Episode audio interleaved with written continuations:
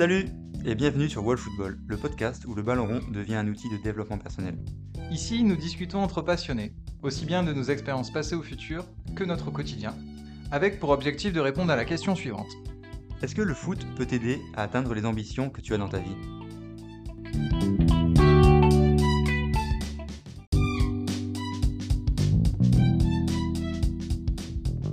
Pour cet épisode numéro 7, nous recevons Eric Béguet. Programme, son parcours de journaliste sportif, comment il est passé d'un refus en école de journalisme à la couverture de l'équipe de France pour la Coupe du Monde 2006, et pourquoi il a décidé de mettre fin à cette carrière, mais aussi sa facette d'écrivain. On a pu lui demander comment il a géré ses projets de livres qui se sont écoulés à plusieurs milliers de tirages. On vous souhaite une bonne écoute.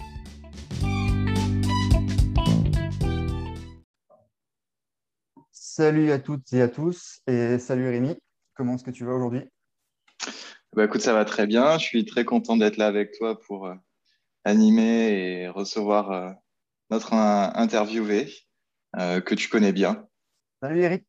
Salut, salut les gars. Bienvenue, bienvenue à toi Eric. je suis, on est très content de t'accueillir. tu as été mon président de club pendant quelques années. Et euh, tu es même la première personne que, j'ai contactée lorsque j'ai démarré ce projet euh, pour, pour, faire une interview, parce que j'ai tout de suite pensé à toi. Tu as un profil qui, qui, est très, très intéressant. Donc, euh, je suis très heureux qu'aujourd'hui, enfin, on, puisse réaliser cette interview. Mais c'est avec grand plaisir. Est-ce que tu pourrais te présenter en quelques mots, s'il te plaît, pour ceux qui ne te connaissent pas? Oui, alors je m'appelle Eric Becquet, j'ai 48 ans par rapport à mon, petit, mon parcours foot. Euh, c'est ce qui vous intéresse, je, euh, crois. Euh, ben, j'ai été joueur hein, depuis l'âge de, de 7 ans. Moi, je suis originaire de Bourgogne. Je suis né à Dijon, en Bourgogne. Donc, de 7 ans à 20 ans, j'ai joué dans, dans, deux petits clubs en Bourgogne. Et puis, je suis arrivé étudiant à Bordeaux. je, devais avoir une vingtaine d'années. Et j'ai signé au BEC, Bordeaux Étudiant Club, où je suis resté pendant 22 ans, à peu près à tous les postes c'est-à-dire simple joueur, mais aussi éducateur pour les, petites catégories, les U15. J'étais entraîneur-joueur de l'équipe B et puis je suis devenu président pendant 8 ans, de 2008 à 2016, avec euh, de, belles épopées. Et puis j'ai passé aussi mes diplômes d'entraîneur de foot, le BMF puis le BEF.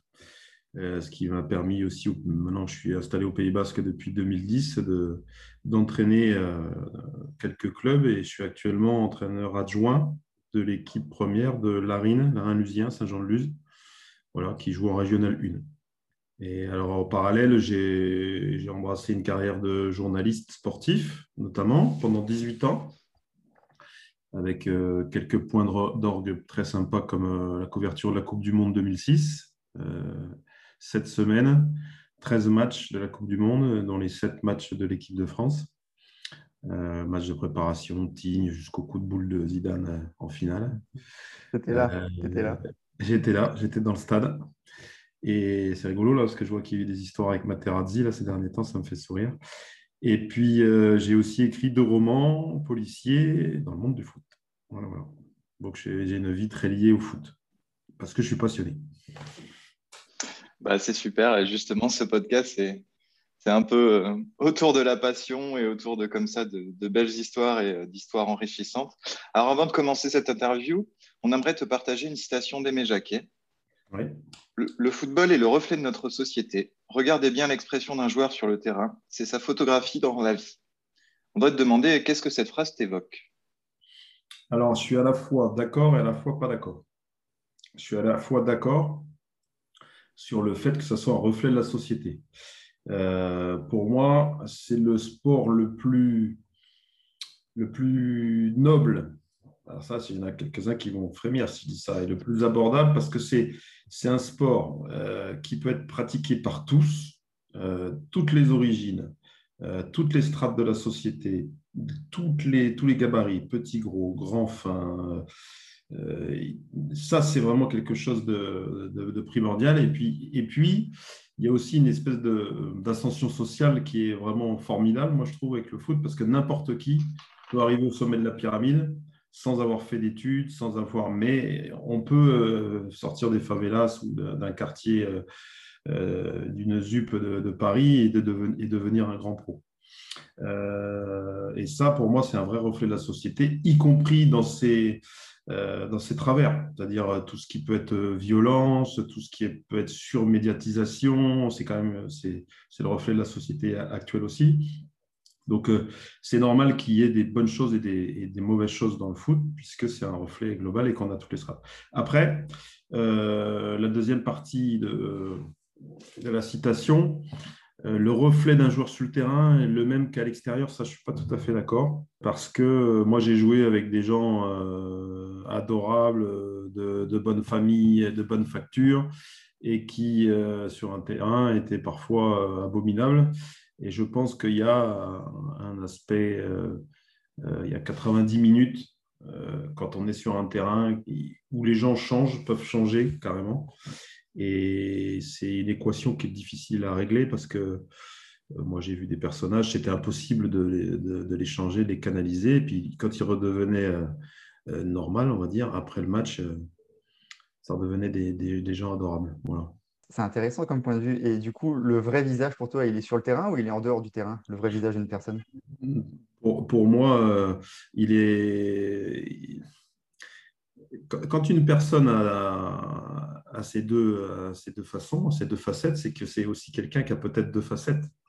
En dehors, si quelqu'un est très adorable, mais peut être capable de, de, s'énerver et de devenir différent sur un terrain, peut-être qu'il a ça au fond de lui et que sur d'autres euh, sur d'autres flashs dans la vie, sur des situations précises, peut-être qu'il peut aussi se transformer.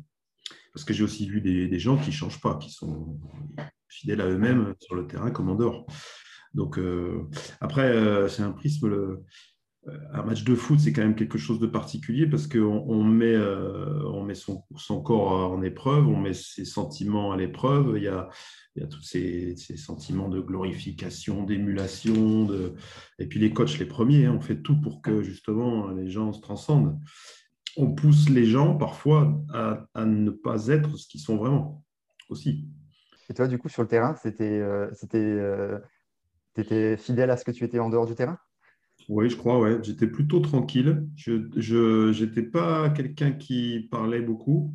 Euh, en revanche, euh, il m'est arrivé d'être bagarreur, euh, mais souvent dans les cas d'injustice.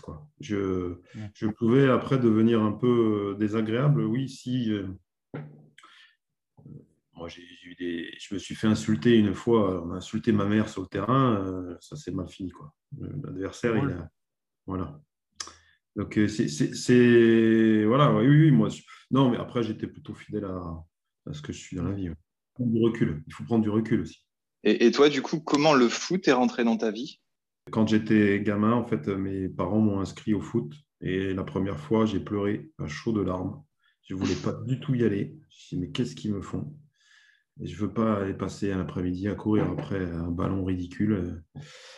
Et puis, en fait, euh, ben voilà. C'est rentré comme ça. Et au bout de trois ou quatre entraînements, euh, je ne pouvais plus rater un entraînement, quoi, ni un match. Donc, euh, et c'était parti pour 40 ans de foot. Très tôt commencé à. très tôt Oui, 7 ans. Je vais avoir 7 ans au poussin. Ouais, 7 ans, ouais, ok. Débutant, poussin 7 ans, 7-8 ans. Et puis, euh, et au final, ta vie a tourné autour du, du sport, quoi. Enfin, c'est. Oui, alors. Euh, euh, oui, oui, oui, c'est ça. C'est que après j'ai joué toutes les catégories. Euh, j'ai juste fait un, petit ado. J'ai arrêté deux ans parce que j'ai eu un accident de foot un peu grave. J'ai été scalpé. J'ai été scalpé sur un. J'ai pris un, coup de pied, un, crampon en fer qui, était où Vous savez, un peu talé là. Je me suis fait ouvrir là pendant un match. Et j'avoue que ça m'a un peu refroidi. Donc pendant deux ans, j'ai fait autre chose. J'ai fait du kung fu. Et c'était bien aussi, hein. ça, ça, détend. Et puis j'ai repris parce que j'ai repris, je crois que c'était les années, euh, à l'époque c'était encore euh, cadet junior. Je n'ai pas fait la, la, deuxième année de cadet ni la première année de junior. Et j'ai repris euh, la deuxième année de junior. Voilà. J'ai fait junior, senior. Et puis quand je suis arrivé après, je suis parti pour faire mes études. comme de Dijon à, à, Bordeaux, ça fait très loin. Je ne pouvais pas rentrer tout le temps. Euh, je cherchais de toute façon une activité sportive et je suis allé au BEC, au, STAPS, à l'université, j'ai rencontré Madame Diorifio, qui est la mère de Boris Dio, qui était enseignante à la fac de Bordeaux et à qui j'ai demandé conseil pour un club. Et elle m'a envoyé au bec. C'est elle qui m'a envoyé au bec pour signer au bec. Donc ça, c'était 1980. 1995 et je suis allé signer avec un autre copain de ma fac. Lui, il n'est pas resté et c'est un breton, Erwan. Et moi, je suis resté et j'ai sympathisé. Et puis, je suis resté, voilà, l'aventure euh, bessiste. Et hier midi, je, je, déjeunais encore à Biarritz avec un, gars avec qui j'ai joué il y, a, il y a 20 ans au BEC, enfin, il y a 25 ans. Ce que je comprends, c'est que tu as des relations comme ça très fortes avec beaucoup de, personnes qui sont passées par le BEC? Oui. Là, j'ai été invité il n'y a pas longtemps, aux 50 ans. Alors, c'est drôle, hein, le temps passe. On a joué ensemble, on avait 20, 22 ans. On arrive tous à peu près à 50, entre 45 et 50. Et donc, on se voit, on est invité pour les mariages. Alors, avant, c'était les mariages, nos mariages à nous. Maintenant, c'est les mariages. Certains ont des enfants qui se marient. Et puis, euh, et puis les anniversaires, les 50 ans, euh, euh, et ainsi de suite. Puis les retrouvailles. Là, là, ils sont cinq à être venus, par exemple, samedi, voir le match de rugby Bordeaux, Biarritz-Bordeaux-Bègles. Donc, ben, voilà, on a, bu le coup ensemble, on s'est vu. Et, et, puis, il y a aussi, euh, c'est tout bête, c'est un réseau aussi. Hein, que on s'aide aussi professionnellement parfois sur, sur des choses. Exactement. Le côté réseau que le foot, que le sport, et donc le foot en particulier, peut apporter, oui, est non négligeable. Ça peut, ça peut changer la donne. C'est très important. Euh, moi, je prends l'exemple ici, quand on est arrivé au Pays Basque, mon épouse euh, avait, on avait eu deux enfants. Euh, ils ont 11 et 10 ans et elle recherchait du travail. Et donc, j'ai un de mes anciens, mon ancien latéral droit qui est, qui est patron, Sébastien Blanchet, qui est patron de, l'entreprise Lamerin ici, vente de voitures Renault. je lui ai parlé de ça, il a embauché ma femme. Ça a matché, elle est restée 7 ans. ça, c'était aussi, c'est le réseau, quoi. C'est le réseau. Et puis, euh, moi, j'ai un exemple qui est super. C'est euh, euh, moi, quand j'ai fini les études, mon premier métier, c'était emploi jeune. J'étais chargé de communication pour une association de la mairie de Bordeaux qui s'appelait Millésime Voile. Et Millésime Voile, c'était on armait un, bateau sur le Tour de France à la voile. Donc ça, j'ai fait ça quatre années de suite. Le Tour de France à la voile, c'était une épreuve extraordinaire. Et on avait un, sponsor, c'était les, les pâtés Martin. Et Pâté Martin, en fait, ils étaient sponsors tout simplement parce que notre sponsor principal, c'était Leclerc. Et donc, euh, ils nous donnaient un peu de sous, pas pour avoir un marquage, pas pour avoir quoi que ce soit, mais pour, euh, pour avoir le droit de rencontrer Michel-Édouard Leclerc. Donc, il y avait un petit club de partenaires. Il a rencontré Michel-Édouard Leclerc et depuis, tous ses produits sont référencés dans la chaîne Leclerc. Bon, ça, c'est une première chose. Mais il est resté partenaire de l'association pendant trois ans. Et au foot, il y avait Julien Arfi, pour ne pas le citer, qui jouait avec moi au BEC et qui cherchait un stage dans l'agroalimentaire. Euh, ben, du coup, j'ai dit, bah, tiens, je connais Monsieur Martin, ils ont une usine, euh, rive droite, enfin, c'est Monsieur Cougrand, on dit Pâté Martin, et il l'a pris en stage. Et aujourd'hui, donc c'était 97, aujourd'hui, Julien, il est toujours dans cette entreprise, donc, euh, mmh. euh, plus de 20 ans après, il a pris des parts et il fait partie des actionnaires de l'entreprise. Voilà. Mmh. donc, euh, c'est aussi le réseau foot, c'est aussi, moi, ça me fait plaisir. Là, là, je devrais le voir, il est à Cestas. Larine, on va jouer à, Cestas. Au... Il m'a déjà envoyé un message. Il m'a dit on va se voir, on va boire un coup. Et voilà. C'est ça que j'aime bien aussi dans le foot. Donc, tu dis que tu as fait 4 ans dans la communication. Euh, et, qu'est-ce qui se passe après? Comment Enfin, j'imagine que c'est le journalisme qui arrive pas longtemps après, c'est ça?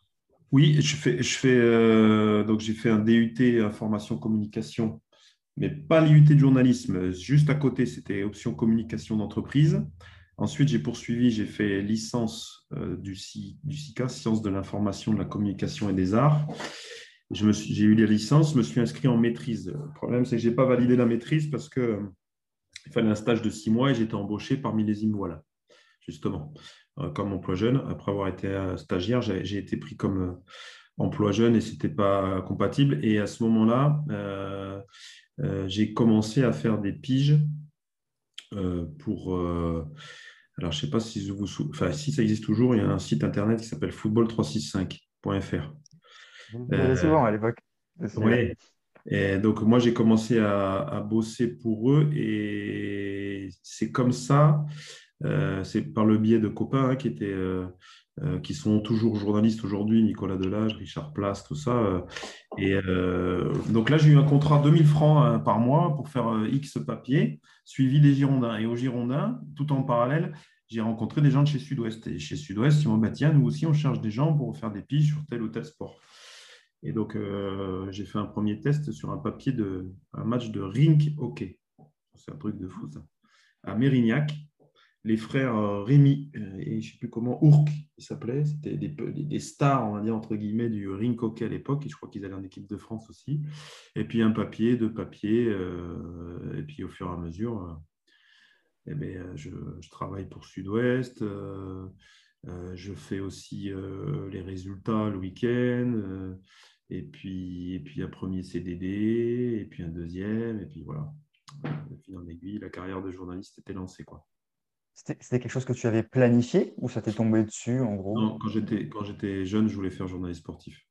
Ah d'accord. Et, et, en fait, euh, j'avais fait, j'avais passé le concours de l'école de journaliste. On disait, on parlait d'école de journaliste, c'était l'étude journaliste, et j'avais, euh, j'ai passé deux fois la première année, j'ai pas été pris. La deuxième fois, j'ai été pris sur dossier, mais j'ai échoué à l'examen parce que c'était très, très compliqué.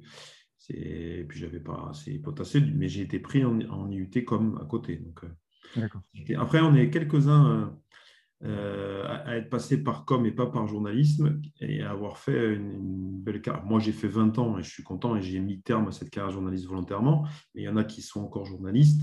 Aujourd'hui, Nicolas Delage, qui a fait près de 15 ans chez Eurosport, qui, qui commente aujourd'hui chez Amazon, euh, Diane Gouffran qui était chez BFM, euh, on a euh, Grégory Hérault chez TF1, enfin, on a vraiment réussi aussi. On avait un groupe de, de gens qui n'avaient pas eu l'IUT, journalisme, qui étaient passés par l'IUTCOM et qui ont fait une belle carrière après quand même dans le, journalisme. moi, c'était précisément journaliste sportif.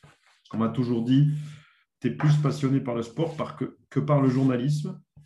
Euh, au début, je l'avais mal pris, puis après, avec le recul, je dis oui, c'est vrai, vous avez raison.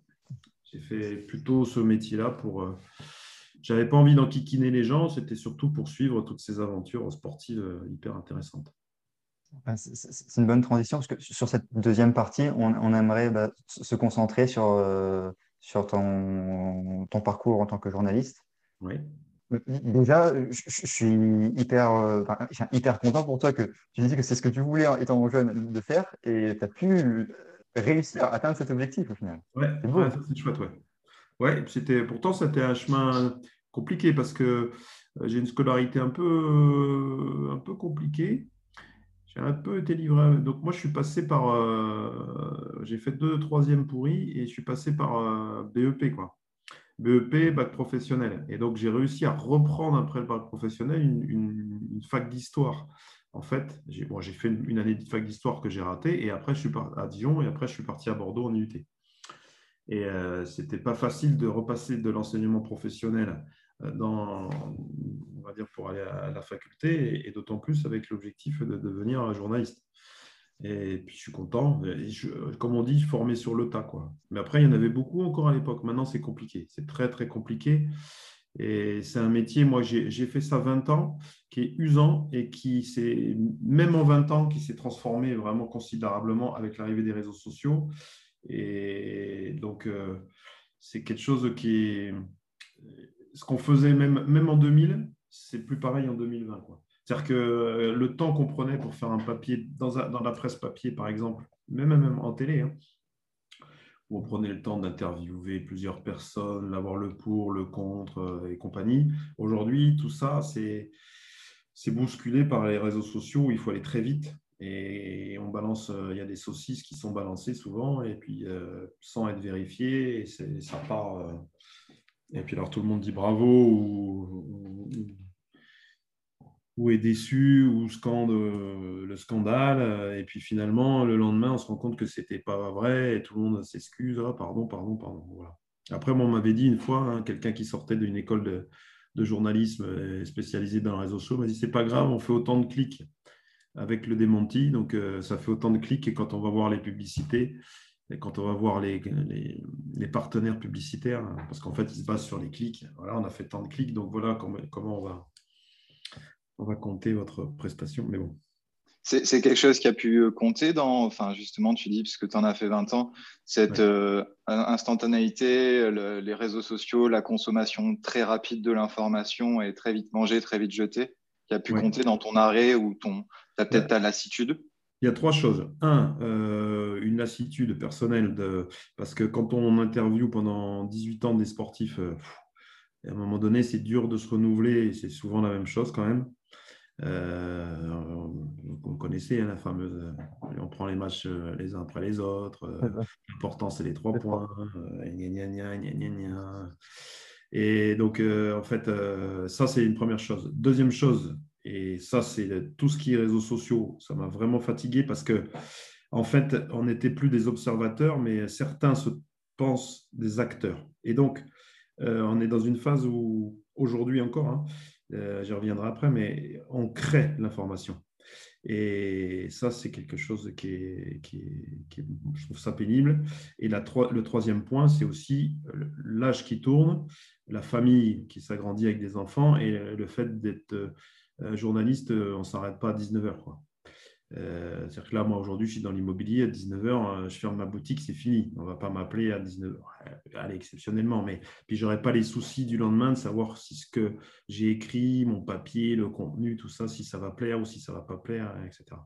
Donc, ça, c'est les trois facteurs lassitude, réseaux sociaux et instantanéité, justement, et manque de recul, parce que ça, c'est vraiment un truc important. Et, et trois, après, la vie de famille. Et pour revenir aux deux, euh, ce qui est lié, c'est qu'aujourd'hui, les médias tels qu'ils sont faits, tels qu'ils sont construits, ils imposent qu'il y ait toujours de, l'actualité. C'est-à-dire qu'une chaîne en continu comme BFM, elle doit remplir ces colonnes. Et euh, elle doit remplir, et peu importe euh, ce qu'il faut y mettre. C'est-à-dire que si on a les deux tours, là on est aux 20 ans de l'effondrement des tours, effectivement, c'est une actualité dense, c'est énorme, c'est quelque chose qu'il faut suivre. Euh, mais euh, dans une période où il n'y a rien, on va en faire des tonnes et des caisses sur des trucs qui ne méritent pas qu'on en fasse des tonnes et des caisses. C'est pareil dans la presse écrite, c'est-à-dire qu'aujourd'hui, les, les, journaux ont voulu faire du volume, ont agrandi la pagination et on a mis, par exemple, chez Sud-Ouest, il y avait des têtes de page sur certaines communes. Mais quand il y a un conseil municipal important qui va décider des enjeux de la ville, c'est bien d'avoir une page complète sur ce conseil municipal. Des fois, c'est même trop petit. Mais le lendemain, où il n'y a pas d'actualité, on va faire une tête pleine sur un truc qui n'en vaut pas la peine parce qu'il faut quand même remplir. Et donc, parfois, on fait de l'information qui n'en est pas. On la fabrique, on construit. Et puis après, il y a la, jeune génération de journalistes. Euh, ça me fait sourire, c'est que les mecs, ils vont faire une interview d'un joueur, ils vont croire que c'est peut-être grâce à leur interview que le mec il va, il va être meilleur. Quoi. Enfin, ils ont oublié d'être observateurs, de relater ce qui se passe. Et euh, c'est un peu, on se tire la bourre.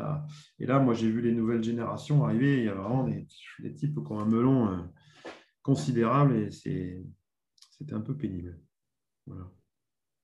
Et, toi, justement, puisque tu en parles, comment tu consommes un peu l'information aujourd'hui? Enfin, Qu'est-ce que tu gardes comme euh, peut-être on va appeler ça des bonnes, bonnes sources ou de, qu'est-ce qui t'apporte euh, Je j'achète Sud-Ouest euh, quand j'ai besoin d'avoir un truc.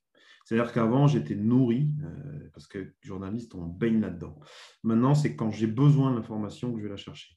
Je ne je, je la, je la mange plus euh, le seul truc, c'est que sur les réseaux sociaux, j'ai même à une époque, j'étais monté à 700 followers Twitter, j'aurais pu être à beaucoup plus. Et, mais Twitter, ça m'a tellement saoulé, blasé de, tout ce qui se dit, tout ce qui fracasse. C'est toujours on fracasse, quoi. Donc ça, mmh. j'ai laissé de côté. Et donc, ce que je fais sur les réseaux comme Facebook, je me suis abonné à beaucoup de clubs en fait de foot et parce que ça, j'ai envie de voir un peu ce qui se passe souvent nos adversaires. Ça, c'est la petite info locale, on va dire. Et l'info euh, nationale, euh, ouais, je vais, je vais lire quand ça m'intéresse, quand je sais qu'il va se passer quelque chose. Euh. Il m'arrive hein, de mettre BFM. Je mets un coup BFM parce que je sais qu'en en cinq minutes, je vais avoir un résumé. En revanche, si je veux vraiment savoir ce qui se passe, ce n'est pas BFM qui va me nourrir avec ces débats idiots. Hein. C'est-à-dire que je vais aller voir un peu dans de la presse spécialisée euh, euh, pourquoi, comment, euh, c'est quoi le sujet. BFM, ça permet d'avoir quelques images, quelques, les grands titres. Voilà, on dit, ah bah tiens, il s'est passé ça, il y a un incendie en Australie, il y a... ça oui, ok, ça c'est bien. Bon, après, rabâché et puis débattu sans cesse, ça, mais je, vraiment, je vais la chercher quand, quand j'en ai besoin et je veux plus. Euh, à tel point que j'ai, franchement, et c'est pas forcément. Mais j'ai interdit, jusqu'à présent, mes enfants de 11 et 10 ans, je les interdis de, de journaux télévisés, par exemple. Tu, tu, veux, tu veux plus la subir, tu veux plus ce flux continu qu'on a aujourd'hui autour de ce truc-là. Euh, non. Et eux, je ne veux pas qu'ils soient atteints de, cette. Euh, de cette image-là. Quoi, de ce, de ce... Parce que finalement, quand, tu es dans ce milieu-là, tu as l'impression qu'il n'y a que ça qui existe et puis tu es baigné dedans, il faut toujours plus, toujours suivre, toujours plus. Ouais. Puis finalement, aujourd'hui, euh, des fois, c'est ma mère qui m'apprend des trucs, elle me dit, mais sans déconner, mais tu sais pas qui s'est passé ça? Non, non, désolé. Je, ça ne va pas m'empêcher de, de, passer ma journée. Quoi. Je te rejoins totalement là-dessus. Moi aussi, je suis passé avec un petit switch aussi où, j'arrête de consommer les, les comme ça, les, euh, bah, les informations, les journaux ou autres. Et, euh, et, quand il se passe quelque chose d'important, on le sait. Euh, via la famille, via les collègues, on le sait. Donc, c'est ça. Je te rejoins totalement. Et ça, ça fait un soulagement aussi. Ça fait parce que bah, c'est très anxiogène. Quoi. Bah, comme tu disais, les médias, leur but, c'est de vendre. Donc, souvent, euh, la peur, c'est ce que, ce j'en ai compris, la, peur, ça, fait mieux vendre que les bonnes nouvelles. Ah ben, en fait, c'est un des principes des écoles de journalisme aujourd'hui, c'est euh, on ne parle pas des trains qui arrivent à l'heure, on parle des trains qui arrivent en retard. Donc, c'est pour voir dans, quelle société on vit. C'est-à-dire que euh, s'il y a 98% des trains qui arrivent à l'heure, on va ne parler que des 2% qui arrivent en retard. Et on est toujours en train de polémiquer et de. En fait, on vit aujourd'hui. Mais moi, ça ne m'étonne pas hein, que toutes ces histoires de gilets jaunes et compagnie. C'est-à-dire que, en fait, les gens vivent dans. sont baignés. Et si les gens n'ont pas un, prisme ou quelqu'un qui peut leur expliquer comment ça se passe, quelle est l'information qu'on leur donne, qu'on veut bien leur donner. C'est pour ça quand je dis qu'on la, on la fabrique, on la, et ça oriente les, les opinions. Quoi. C'est un prof à la, fac qui parlait de lui. Alors, ce n'est pas de la propagande, c'est de la publigande. C'est vraiment. on va orienter le, la, la, réflexion, la réflexion des gens, ou la non-réflexion d'ailleurs des gens. Et donc, si après, ça, toute façon, aujourd'hui, on est dans un monde où c'est la, minorité qui est bruyante et qui fait plus de bruit que la majorité silencieuse. Et on donne toujours la parole à la minorité bruyante. Et c'est ça un peu le problème. C'est que s'il y a 100 000 gugus qui foutent le bordel, euh, les 65, 64 900 000, 64 millions 900 000 derrière qui disent rien, ben, ils ont quoi subir ce que, ce que voilà. Ça, ça me fout en colère, ça, des fois on va revenir sur les bons côtés alors. On va revenir sur les bons côtés du journalisme. J'ai pris, après, c'est le recul hein, des, années qu'il faut. Ah Déjà, pour revenir au début, la belle histoire où tu dis, euh, tu fais quelques papiers, tu, hop, on te propose d'aller suivre les Girondins. Donc, euh, petit à petit, comme ça, tu, montes, tu crées un réseau. Au, début, je n'ai pas commencé par les. Enfin, je suivais les Girondins pour Football 365. Mais pour Sud-Ouest, pour Sud-Ouest, je, euh, j'ai fait quelques papiers, un peu de tout, et surtout après, on m'a fait suivre euh, Libourne. Libourne Saint-Seurin. En D2 en D2, c'est ça? Comment? Non, ils étaient, à l'époque, ils étaient à l'époque en CFA2 puis CFA.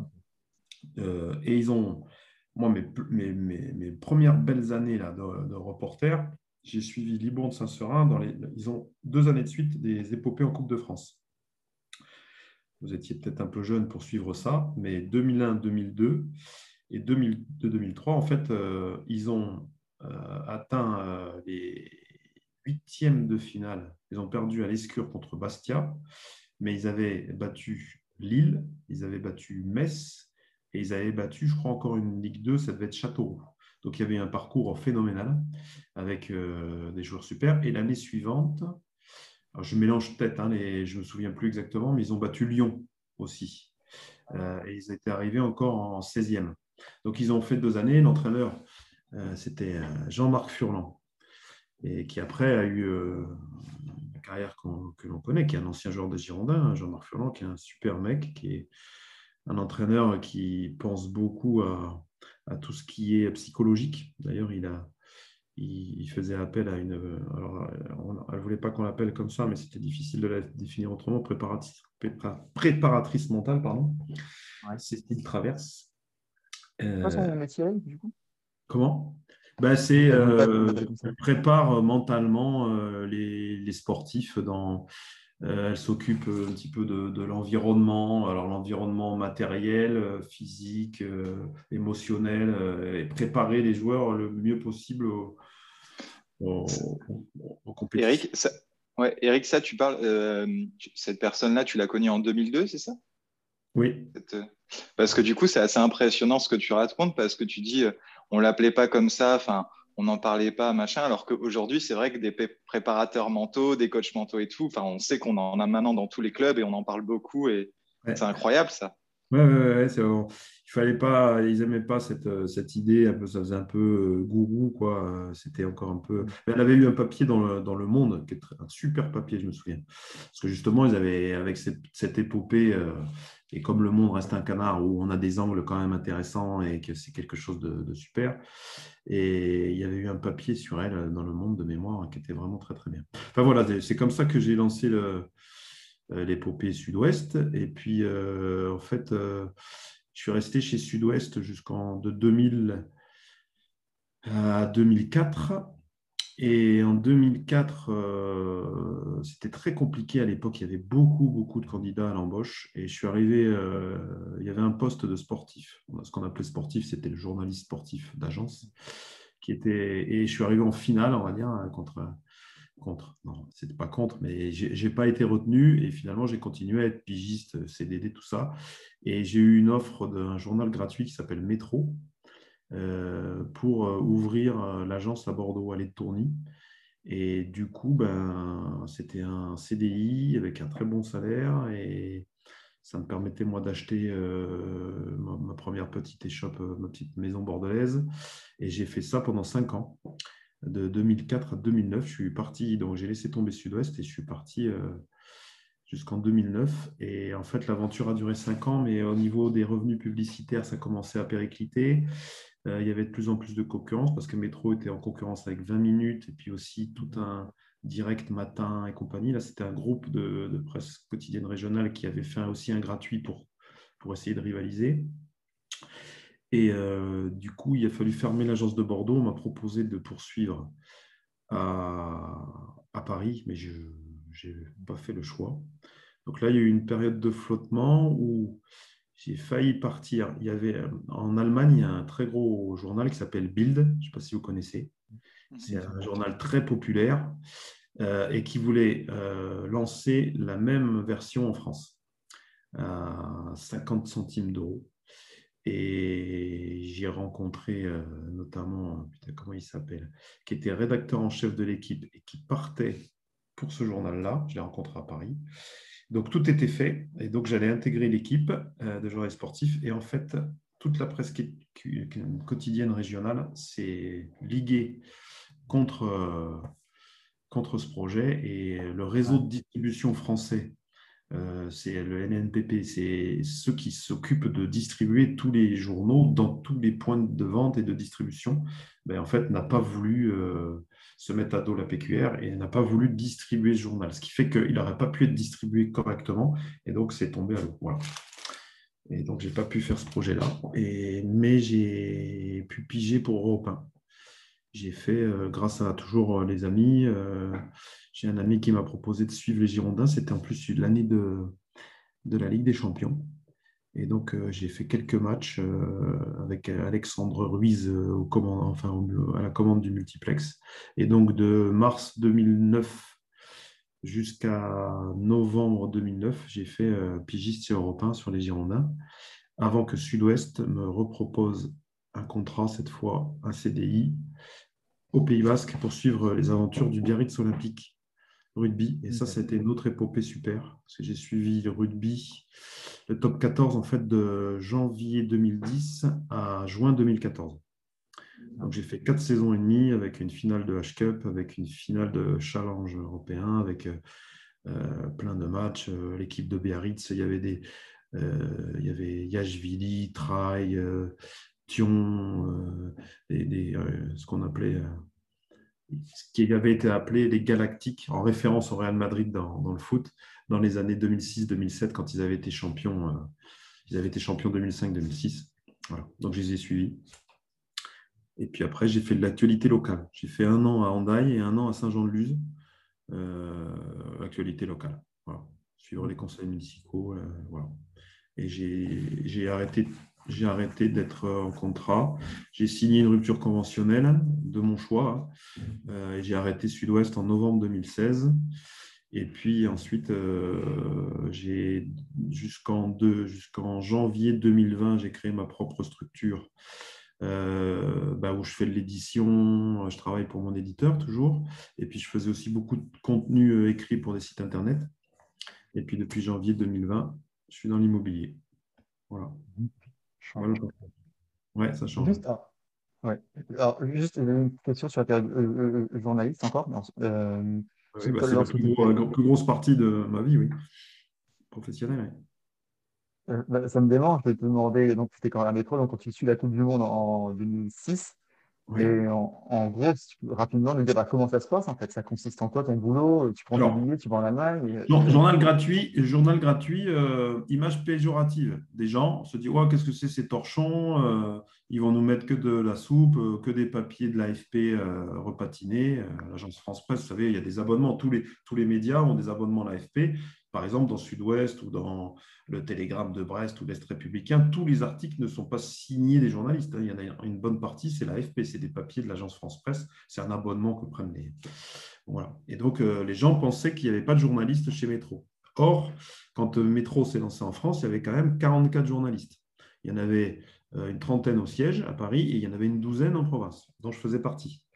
Et on était deux à Bordeaux d'ailleurs, euh, il y en avait deux à Toulouse, deux à Marseille, deux à Lille, et puis deux, euh, je sais plus, à Rennes, je crois, puis deux à Lyon. Et ce qu'il y avait des éditions euh, localisées. Et pour avoir, d'ailleurs, le jour de l'ouverture, il fallait un papier fort, et c'était, moi j'avais fait, mon premier papier métro, c'est l'entraîneur Pavon, Michel Pavon, et qui était en difficulté au Girondin, enfin tout ça, alors que c'était un ancien et donc, on fait, on fait cette. Et puis, on discute, on discute. C'était en 2004, hein, comment ça. Et en fait, euh, ils avaient ambition de, dorer leur blason et de montrer qu'on pouvait faire des choses. Et donc, ils ont eu l'idée de lancer sur euh, l'été 2006 Métro Sport, qui était un autre journal que, que Métro, mais c'était dédié au sport et notamment à la Coupe du Monde qui se préparait en Allemagne. Donc moi, je leur ai monté un dossier euh, en en discutant avec euh, comment faisaient les, envoyés spéciaux de la PQR notamment. Donc j'ai monté un dossier euh, de financement, il y en avait à peu près pour 11 000 euros. C'est quand même costaud. Hein. entre tout ce qu'il fallait, les déplacements, les, les chambres d'hôtel. En fait, c'était un abonnement, c'était une, agence de voyage spécialisée dans l'accompagnement des journalistes sur les événements. Donc, on a signé un contrat avec eux. Et donc, du coup, j'ai eu le droit à tout ce package. Et tout. Donc, c'était eux qui géraient les hôtels où j'allais, euh, quand je me déplaçais, tout ça. Après, j'ai eu une bagnole de loc et tout. Donc, je les ai réussi à convaincre Métro que l'investissement serait rentable. Il l'a été largement parce que les ventes de Métro Sport ont fait plus 12% euh, par rapport à l'autre média. Et à tel point qu'à la fin de cette période de Coupe du Monde, ils, ont, se sont demandé s'ils n'allaient pas euh, pérenniser Métro Sport pour en faire un gratuit sportif tous les jours. Le seul souci, c'est que euh, certains annonceurs comme la téléphonie, comme Orange ou compagnie, allaient abandonner l'autre pour aller sur euh, le sport et qu'ils n'avaient pas envie de se déshabiller Pierre pour habiller Paul, comme on dit, et ça ne s'est pas fait. C'est bien dommage parce que le projet était en train de se monter et c'était plutôt intéressant. Et donc, du coup, je les ai convaincus d'y aller et donc je suis parti euh, sur euh, ce qui restera le, plus grand, le plus beau moment et ce qui, ce qui a, c'est une sensation d'accomplissement dans le métier que je voulais faire. Euh, donc, je suis parti, j'ai fait la première chose, c'était le stage de Tignes, qu'ils allaient à Tignes, donc il y avait une semaine. Déjà des rebondissements, Grégory Coupet qui se fâche avec Barthez, qui se barre, il met les valises dans sa bagnole, tout ça. Nous, on n'est pas loin avec mon ami Richard Place, là, de France Info.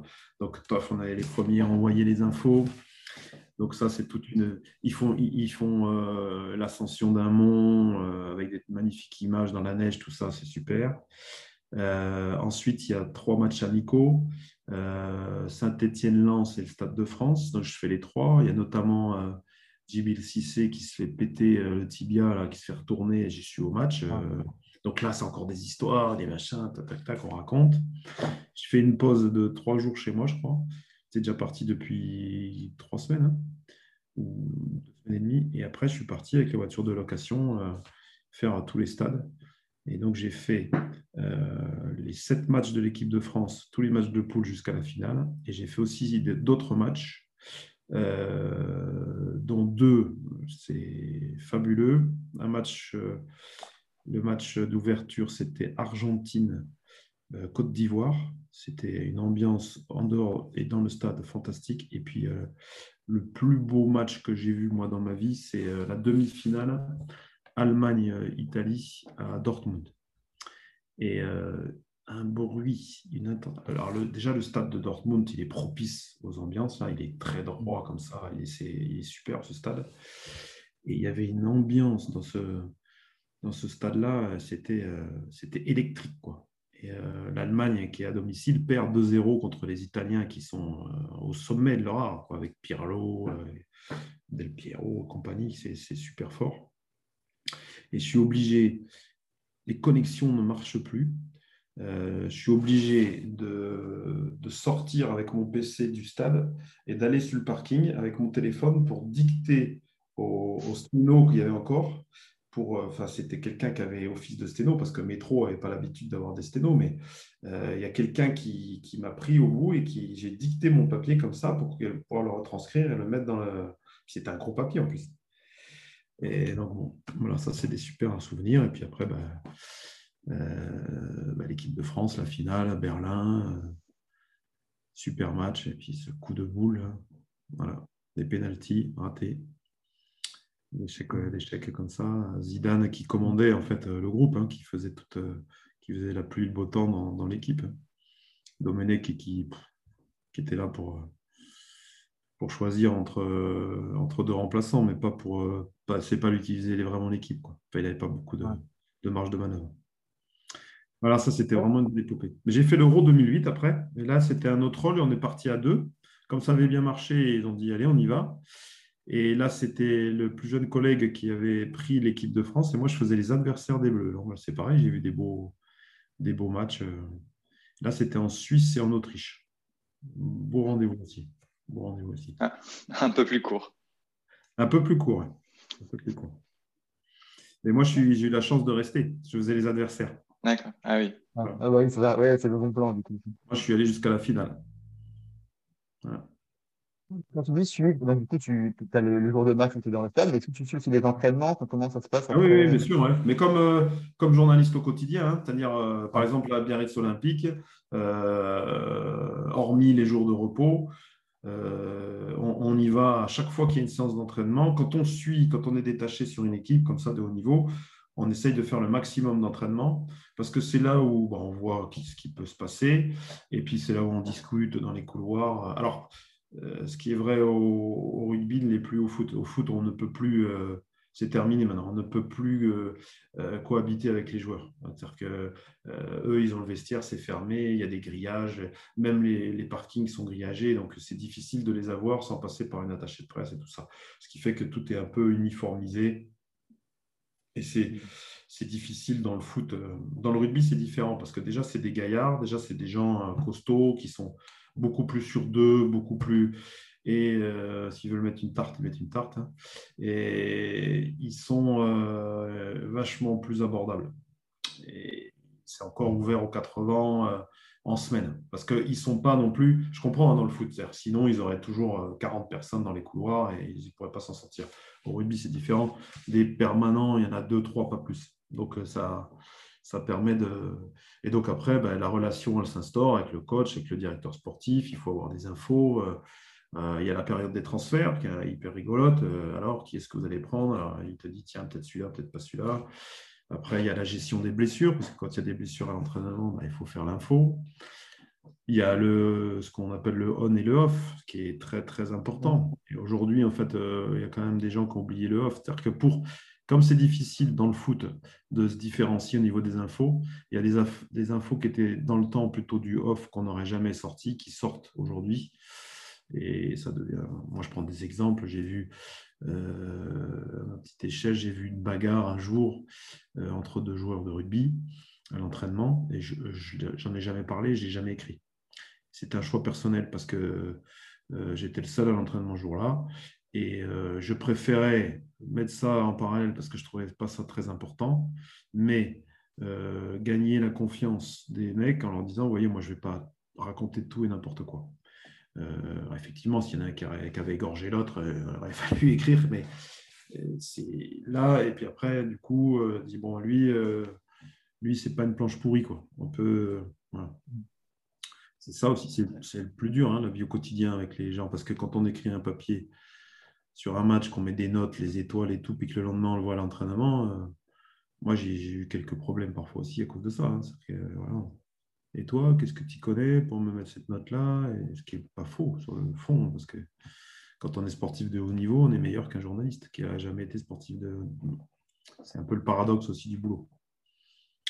Et justement, sur, euh, quand tu parles des bagarres et tout ça, est-ce que ça n'a pas aidé, enfin, dans ton ta vie globale, le fait que toi aussi, tu étais très, très sportif, en tout cas sportif et passionné, et que du coup, tu pouvais comprendre un peu bah, ce qui se passait dans un club. Et que... Bien sûr, bien sûr, bien sûr. Moi, moi joueur de foot euh, au bec, euh, j'ai séparé un jour deux de mes coéquipiers parce qu'il euh, y en a un qui avait piqué la fiancée de l'autre. Et ils allaient vraiment se taper dessus. Bon, je sais que ça peut arriver sur n'importe. Voilà. Mmh. si je ne suis pas là ce jour-là, en plus, j'étais les premiers. Enfin, il n'y en était que trois dans le vestiaire. Quoi. Et s'il était arrivé, moi j'étais pas arrivé et j'étais pas là pour me mettre entre les deux, ça aurait pu être euh, bien grave. Non, c'est pour ça en fait il y a des choses des fois euh, dans, dans le journalisme et dans, dans ce qu'on peut euh, voilà ce qu'on peut répertorier, il y a des choses qui pour moi n'ont pas d'intérêt et qui vont mettre en porte-à-faux des gens et on va en faire des tonnes et des tonnes alors que ça ne mérite pas quoi. Ça mérite pas. Il n'y a plus d'analyse. Il n'y a pas il n'y a pas d'analyse. On attaque les gens pour tout et n'importe quoi. Là, Il m'arrive, moi, le matin, j'écoute France Info quand même quand je pars au boulot pour avoir les, les faits de la nuit. Puis France Info, ça reste une, quelque chose de très sérieux. Et le soir, c'est plutôt RMC. Mais je suis un peu avec ça. Euh, c'est-à-dire que je, vais mettre RMC, puis ça va vite m'agacer. Mais par contre, j'y reviens quand même pour euh, des fois voir les résultats, les ressentis, les paroles. Et puis, on ne se refait pas, ça a été mon pied à une époque. Mais euh, là, je, une émission de Roten, par exemple, qui, la veille du match de l'équipe de France, euh, Griezmann, c'est pas un grand joueur, c'est nul, tout ça. Puis le lendemain, il a mis deux buts et ah, c'est génial, il est énorme. Bon, ça, c'est le dernier qui a parlé qui a raison. Il n'y a plus de fond. Avec un peu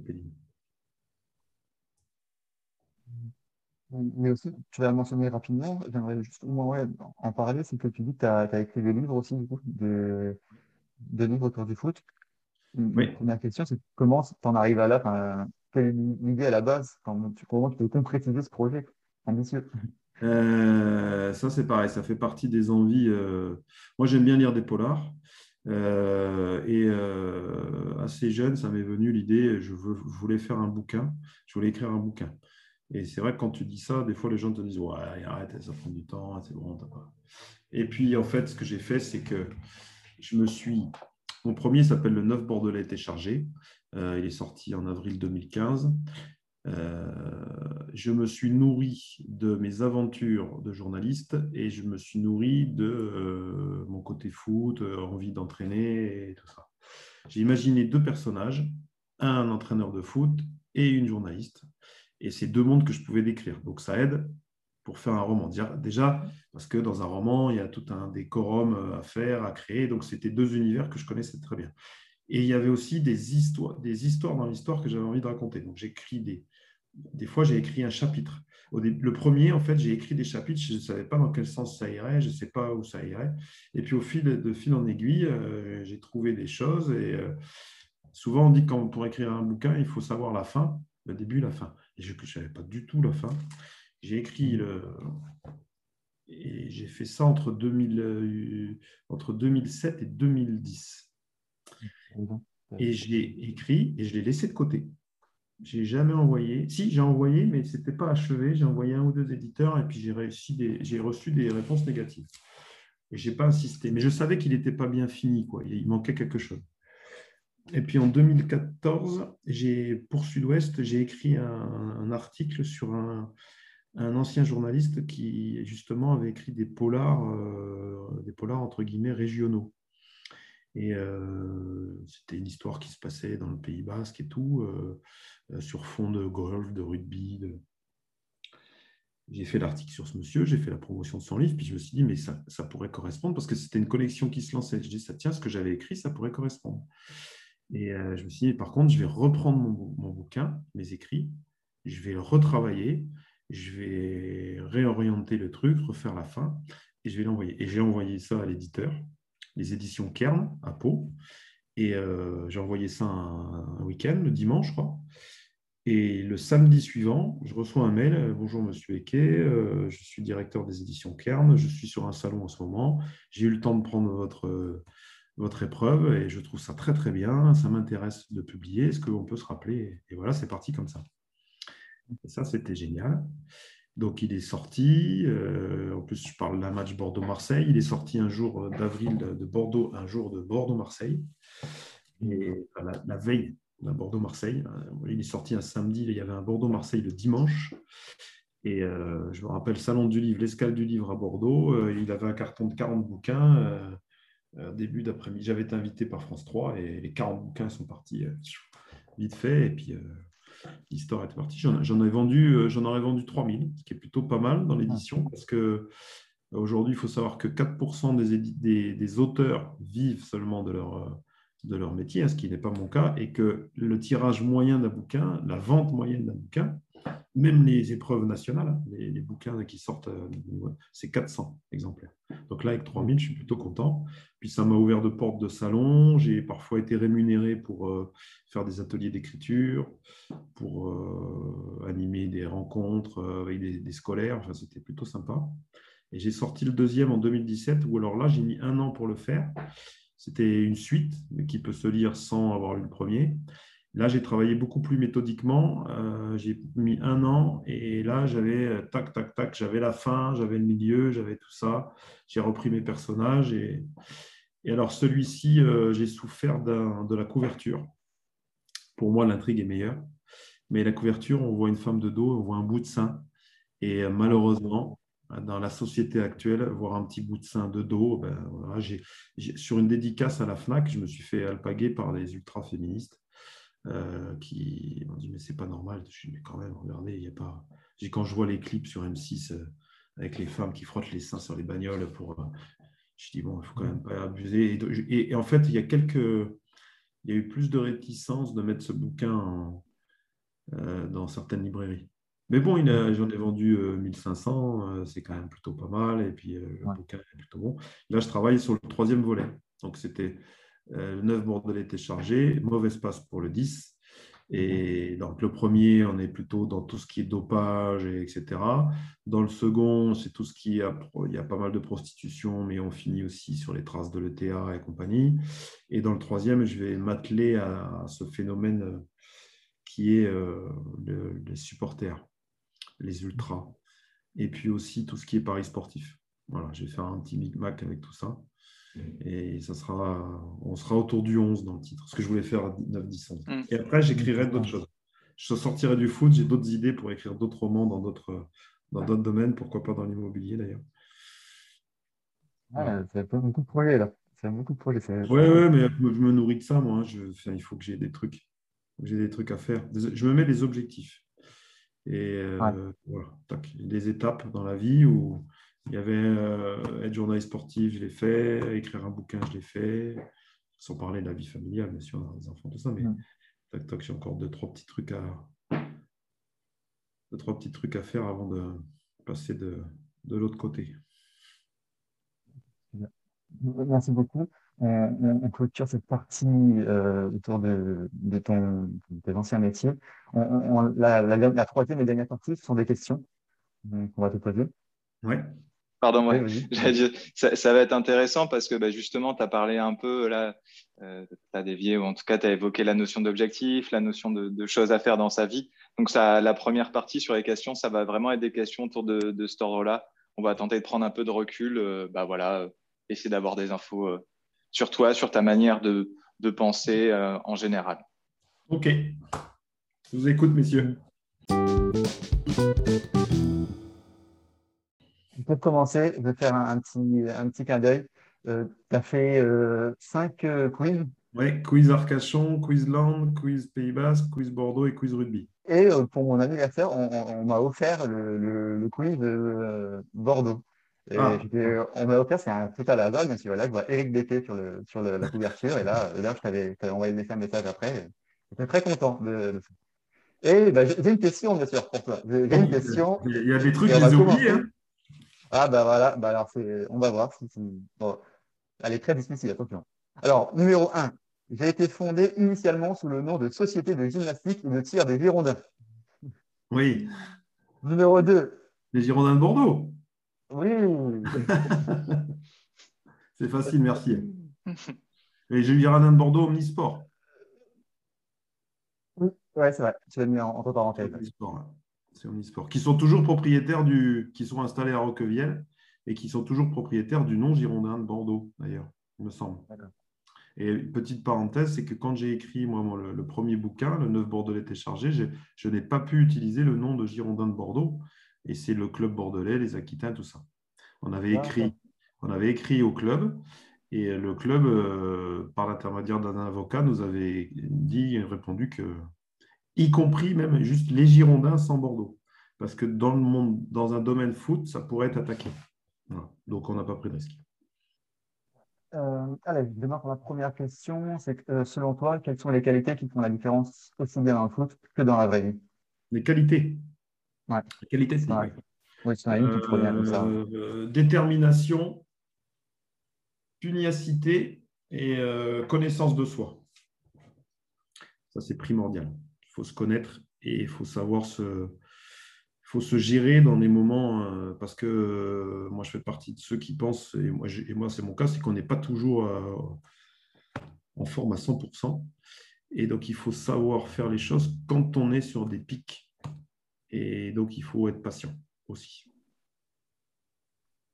Et c'est des choses que tu as cherché à développer toi dans ta vie du coup? Oui, oui, oui, vraiment. Vraiment, sur plein, de, sur plein de, domaines. Moi, je me connais, je sais que j'ai des jours où euh, ça ne sert à rien que je fasse un truc parce que avant, je ne savais pas. Je, mais maintenant, je sais que quand euh, il y a des trucs particuliers à faire, il faut que je sois dans telle, dans telle situation et d'autres choses dans d'autres situations. Il faut que. Je crois que la connaissance de soi, elle est aussi. Et puis aussi euh, apprendre à se retenir, comme on dit, à tourner cette fois sa langue dans sa bouche quand. voilà. Et après, il y a des choses qui viennent aussi avec l'expérience et la vie. C'est euh, euh, moi, par exemple, la prise de parole, c'est tout con, hein, mais, d'avoir été président. Moi, je, suis plutôt un introverti au départ, et d'avoir été président du Bec Foot, par exemple, ça oblige euh, à prendre la parole en public. Donc ça, il faut aussi l'accaparer, l'appréhender, et ça permet aussi d'avancer sur certains points. Moi, ouais, ta, détermination, pugnacité, euh, c'est sûr que vu ton parcours, ça se voit que, enfin, c'est ce qui m'est revenu en tête quand tu as énoncé ton parcours, que tu avais échoué, tu n'avais pas été pris, mais que derrière, tu avais rebondi, tu avais continué. Enfin, ça se voit, ça, ça, transpire de ton parcours. Tu lâches rien, quoi. Oui, non, je lâche rien. Après, je ne suis pas forcément, des fois, on me je pourrais être plus riche financièrement si j'avais si j'étais resté euh, dans certaines voies, dans certains trucs. Mais moi, j'ai toujours cherché la, richesse euh, plutôt intellectuelle, la richesse, euh, euh, le désir de faire des choses, et pas forcément qui seraient lucratives. Alors, des fois, on me le reproche, mais c'est comme ça, on est, la vie, on a un passage et il faut faire ce qu'on a envie de faire, je crois. justement, tu, fais une très bonne transition. Si je fais sur souvent, est-ce que tu aurais un accomplissement à partager dans ta vie dont tu es fier? Oui, bah, je suis fier. Euh, déjà, je suis fier de ma famille. Hein, je suis fier d'avoir des enfants, d'avoir deux petits. Ça, c'est quelque chose qui est important. Mais ça, c'est après, c'est de la vie personnelle. Mais c'est aussi un vrai, boulot hein, d'avoir des enfants et d'arriver aujourd'hui à les, éduquer dans un monde qui est en perpétuel mouvement et quand on leur dit ils ont 9 et 10 ans qu'il faut mettre des masques, qu'il ne faut pas sortir de chez soi, tout ça, enfin, ça c'est un accomplissement et ça c'est ça c'est sûr. Et après oui, je suis content de souvent me moi, les gens, euh, en fait, quand on est journaliste, il y a une espèce d'aura, une notoriété, il y a à la fois une admiration, à la fois une crainte, à la fois. Et euh, ça, je sens que j'ai perdu ça dans les yeux de certains en étant conseiller immobilier, par exemple, ou en faisant autre chose. Et, souvent, on me dit, mais euh, euh, pourquoi, sans déconner, c'est génial. Et tout. Mais moi, je suis, c'est un accomplissement. J'ai fait ce que je voulais. Je l'ai fait pendant 20 ans. J'ai fait ce que je voulais à l'intérieur de ce métier-là, c'est-à-dire qu'il y avait une, grosse partie à faire, puis des sous-parties à compléter. La Coupe du Monde, c'est pour moi, c'est quelque chose de formidable. C'est dans, mes souvenirs, et ça sera quelque chose de. Et ça, ça fait partie des accomplissements mais il fallait y mettre un, terme parce que j'allais au boulot euh, après, à la fin, j'avais plus envie. J'avais plus, j'y trouvais plus mon compte parce que les, les interviews, en fait, des fois, je, je posais des questions, c'était machinal, mais je me, je sais pas si vous avez, mais j'avais l'impression d'être au-dessus du truc. C'est pas prétentieux, c'est-à-dire que j'avais l'impression de ne pas être là où j'étais en train d'interviewer, mais d'être à côté et de me dire mais qu'est-ce que tu racontes? Que tu qu'est-ce que j'en ai marre de ces salades. Et pas forcément au-dessus, pardon, pas forcément au-dessus, mais, en, mais, en dehors, exactement. En dehors, quoi, en dehors pas au-dessus. Euh, au-dessus, il ne faut pas prendre au-dessus comme si j'étais au-dessus. Hein. C'est en dehors du. Tout à fait. En dehors du, du, truc. Quoi. Et donc, quand c'est comme ça et qu'on commence à ne plus croire à ce qu'on fait raconter aux gens, bon, ben, il faut arrêter. Il faut arrêter. Donc, euh, ben, mais par contre, c'est un super accomplissement. Après, les bouquins, c'est bien sûr un accomplissement. Puis il y en aura d'autres, j'espère en faire d'autres. J'espère en, faire d'autres. Bah, justement, c'est la transition de se trouver. Est-ce que, est que là, tu en, as d'autres en tête comme ça que tu peux nous partager? J'ai plein d'idées. Plein Donc, j'ai le, troisième pour, pour finir la trilogie sur le foot et, les médias. Ça, et celui-là, il va être un peu plus costaud. Il va être un peu plus fouillé, un peu plus épais. Et j'aimerais bien finir là-dessus, euh, à cette partie-là. Ensuite, j'ai déjà une, une idée. Euh, euh, sur l'immobilier la côte basque. Et j'ai une idée de titre, euh, La mort au mètre carré. Et euh, il mêlait beaucoup de choses qui se passent. C'est-à-dire qu'il y a une inflation énorme du prix de l'immobilier.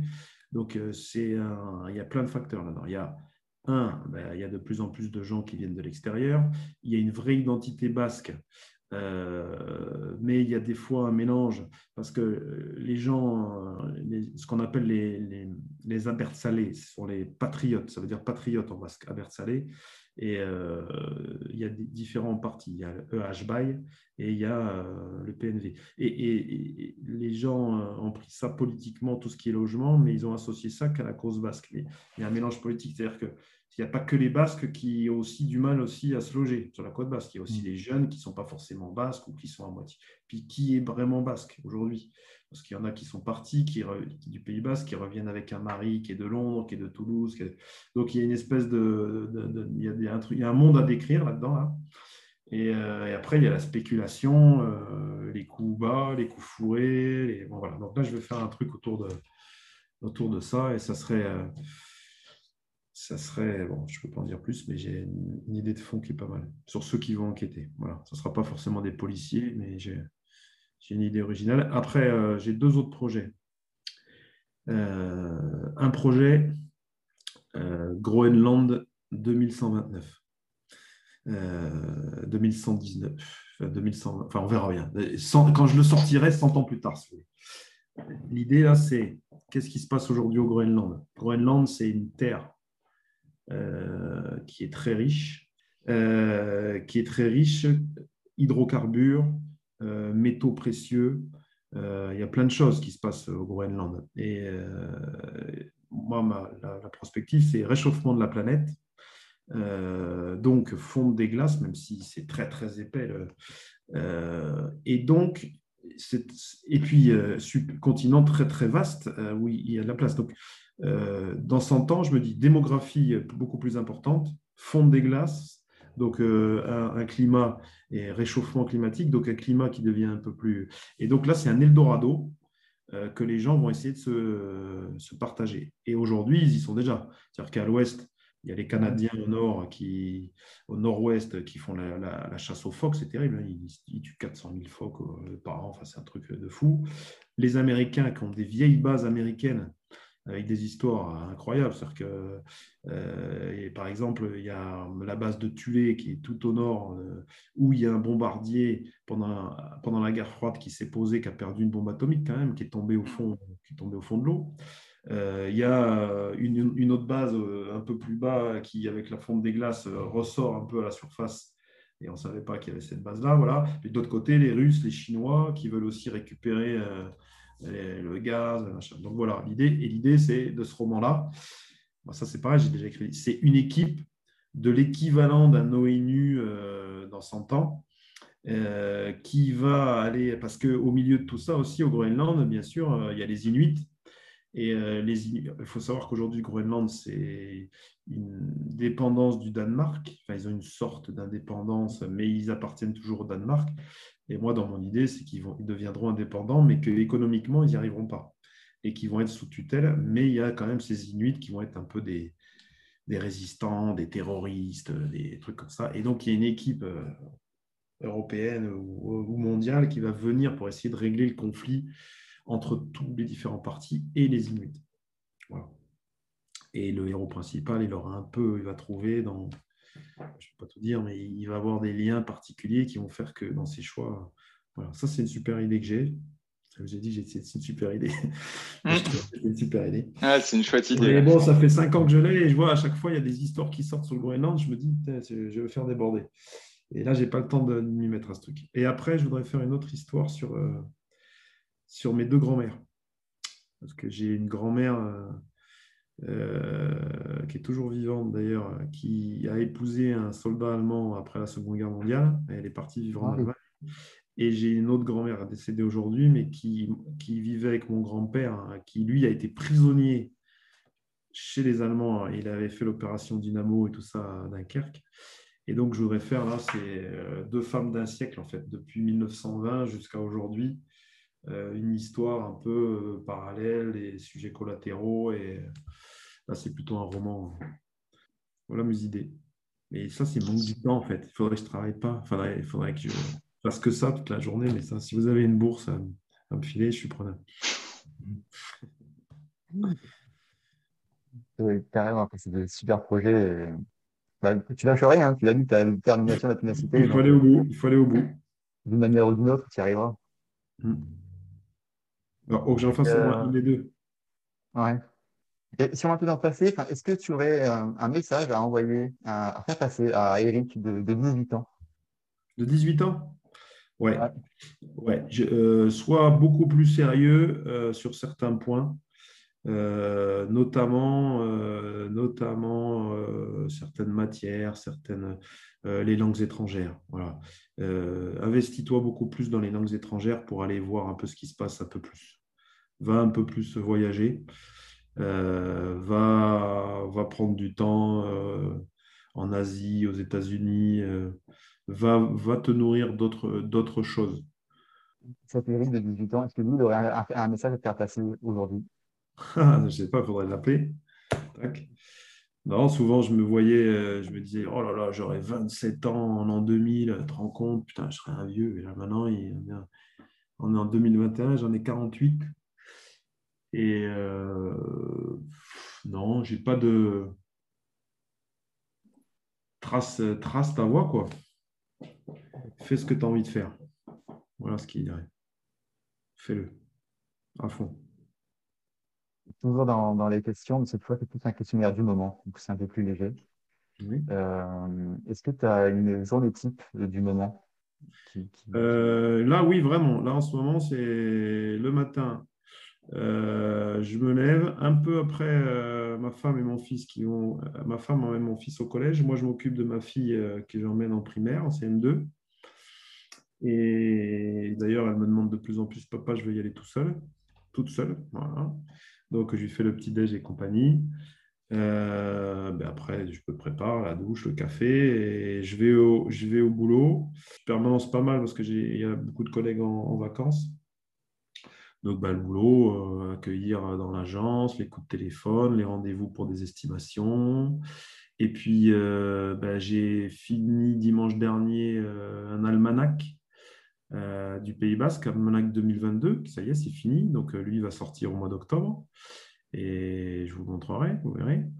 Et il y avait quand même 130 pages. Euh, et là, il y avait quand même beaucoup de travail. Donc, euh, les, trois semaines précédentes, entre midi et deux, je m'arrêtais pour euh, travailler dessus, refaire des relectures, refaire des papiers. Quoi. Je faisais un ou deux papiers entre et deux. Et dans la cave d'où je vous parle, enfin, en dessous, c'est le sous-sol de l'agence immobilière. Et puis après, ben, souvent, euh, si c'est pas ça, c'est que si les, les mardis ou les jeudis, j'ai entraînement le soir. Donc, petit coup de fil au coach principal. Et moi, je dessine les séances. Donc après, ben, il faut, par rapport au thème de séance, euh, on fait quand même des, des séances bien construites. Quoi. C'est pas du, on est quand même en régional 1, donc il faut proposer quelque chose de, de, sérieux. Donc je prends aussi un peu de temps pour, pour faire ça. Et après, l'après-midi, ben, de nouveau le boulot. Essayer de faire, euh, de vendre, de rentrer en mandat des, des appartements, des maisons. Et puis le soir, eh bien, soit c'est entraînement le mardi, le jeudi, et puis sinon, les autres soirs, je rentre, je fais à manger en attendant, parce que accompagne ma femme, elle rentre vers 7h30. Donc quand moi je suis là un peu plus tôt, ben, je fais à manger pour, et puis je regarde, je fais les devoirs pour les deux asticots. Voilà. Et puis ensuite, euh, en alternance, c'est euh, soit une petite série euh, avec madame, soit c'est de l'écriture, continue l'écriture. Voilà, je suis un couche-tard. J'ai du mal à me coucher avant une heure du matin. Ah oui. Ouais. ouais après, pour écrire, c'est pour moi le meilleur moment, c'est quand la, la, maison est apaisée, que les enfants dorment, que madame dort ou lit, et donc, moi, je, me, je peux m'y mettre et je peux me mettre 2-3 heures avec de la musique et à écrire et, et après dodo. L'almanach, il est en ligne, j'ai vu, le 2022, on peut le commander. Enfin, en octobre, il sortira. Mais il est en ligne. Les précommandes, oui. J'ai donné le BAT lundi, donc si tu veux, il n'est pas imprimé encore. Ouais. Il va falloir, euh, pour l'impression, tout ça, il faut, il faut 3-4 semaines. ça m'intéresse beaucoup. Les bases, ça, il y a, un rando, peu, de, un peu de tout. Il y a quelques conseils rando, il y a des recettes, il y a euh, l'historique de certains personnages, pas forcément les plus connus. Hein. J'ai volontairement occulté certains personnages. J'ai pas trop mis de foot dans ce truc. Il n'y en a pas même. D'ailleurs, je crois qu'il y a deux, deux questions, mais j'ai essayé de trouver parce qu'il y a plein d'endroits connus. On tape, euh, je sais pas moi, les, les gorges de Caqueta ou on va taper sur Internet et puis on va voir euh, trois lignes là-dessus. J'ai essayé de faire des textes un petit peu plus fouillés pour apprendre, voilà, de, faire. J'essaye comme d'habitude, hein, même comme pour les quiz, j'essaye d'avoir toujours deux ou trois sources différentes pour chacun des, sujets et pour essayer de faire quelque chose de que, que même les locaux apprennent quelque chose. Voilà. c'est un grand mot de dire apprendre, mais qu'il y ait des, anecdotes et des histoires. Euh, que ce soit pour. justement... Oui, dis-moi. Pardon, vas-y, non, vas-y. Non, non, ce soit pas que pour les touristes, quoi. C'est, pas et, justement, tu dis, eh ben, tu es en effet dans une superbe région où il y a à la fois la mer, la montagne. Est-ce que tu aurais une, sortie ou une activité, que ce soit sportive ou, pas, euh, que tu fais pas mal en ce moment euh, dans cette belle région? Ouais, il y a un truc que j'aime beaucoup. Euh, c'est super randonnée. J'ai emmené les enfants, j'étais déjà allé avant avec ma femme et il y a plusieurs parcours différents. Il y il y a deux montagnes face à face qui s'appellent le Mont d'Arin et euh, l'Artsamendi. C'est deux montagnes qui sont pas loin de Cambo-les-Bains, Itchassou. Euh, et en fait, il y, a, euh, un départ de ce qu'on appelle à Itchassou du, le pas de Roland. Le pas de Roland, c'est juste c'est, il y a un rocher qui est creusé et donc la légende veut que ce soit Roland, le chevalier Roland, euh, qui était euh, des, soldats de Charlemagne, ait fendu ça avec son épée, ou l'autre version, c'est que c'est un coup de sabot de son fidèle destrier. Euh, voilà. Et donc là, il y, a tout ça à voir, c'est le long de la rivière. Donc, c'est magnifique à voir. Et après, on peut aller faire une rando jusqu'au sommet du Mont d'Arin. C'est la plus facile parce que aller à pied à l'Artsamendi, c'est un peu plus compliqué.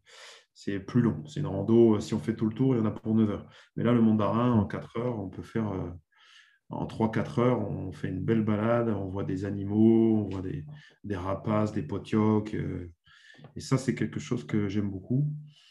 Et là, normalement, on va faire un peu de surf en famille. Moi, j'ai déjà ma fille et ma femme qui font des cours de surf. Et comme maintenant, moi, les matchs de foot, c'est le samedi soir, ça va me laisser le dimanche libre en famille pour aller faire un peu de, des sports d'eau euh, avec la famille. Ça, il y a plein de choses à faire. Mais vraiment, tout ce qui est rando, bon, souvent, le Pays Basque, euh, il y a la plage, et c'est vrai que c'est bien, mais il y a tellement plein de beaux parcours et de beaux endroits à faire à pied. Euh. Euh, est-ce que tu aurais un, livre ou un film ou une série du, moment? Oui. Euh, The Last Kingdom sur Netflix. Quand j'ai un petit bout, un petit moment, ce qui est bien avec Netflix, c'est qu'on peut regarder même 20 minutes d'un truc et tout. Et donc, j'ai regardé ça. J'aime bien ces histoires de. C'est les Vikings, les Normands qui attaquent les Saxons, le Wessex et le dernier. C'est sur fond historique. J'aime beaucoup l'histoire. Et donc, euh, il y a un héros, euh, Outred, euh, qui est plutôt sympa. Lui, le, héros, il n'existe, il n'a pas existé dans la réalité. Il a existé, mais 100 ans plus tard, je crois. Donc, ils ont un peu mélangé, mais avec, avec les vraies histoires du, roi Alfred, celui qui a commencé à unifier finalement l'Angleterre. Et donc, j'aime bien cette série. Et après, j'ai mis mon fils à Star Wars. Parce que mmh. c'est parti pendant le premier confinement qui pour moi était une parenthèse enchantée parce qu'on est resté deux mois, mars-avril 2020 à la maison, tous ensemble. Et j'ai mis mes deux enfants, euh, ma fille et mon fils, à Star Wars. Et mon fils a particulièrement accroché euh, au point d'acheter tous les Lego Star Wars et compagnie. Donc là, on devrait regarder euh, The Mandalorian. Très, très chouette. Ouais, bon. Ouais, c'est très super. Bon. On va, on va se faire ça. Et, justement, bah, parce que tu le dis, avec cette petite série, et que comme tu es dans la région où aussi on y mange très bien avec des bons gâteaux basques, euh, des, super plats, est-ce que tu aurais un, plaisir coupable ou une recette euh, un peu du moment Après, moi, je suis, très basique. Hein. Je, suis un, mec très basique et j'aime bien les. J'aime bien les côtes de bœuf, euh, même si je fais un peu gaffe parce qu'il ne faut pas en abuser. Mais euh, Pays Basque, on a des, viandes un peu, un peu particulières avec un, peu d'âge euh, qui sont plutôt pas mal. Donc, je suis toujours un grand partant de, partager un morceau de, un morceau de viande. Euh, ça, c'est plutôt. Et après, tout ce qui est poisson aussi. Hein. Je fais le, pendant pour me racheter ma conscience, mais il y a des bons, il y a des bons, des bons poissons cuisinés ici qui, qui peuvent être très sympas. Après, moi, je suis, voilà, je suis basique. J'aime bien la côte de bœuf bien préparée, euh, c'est parfait.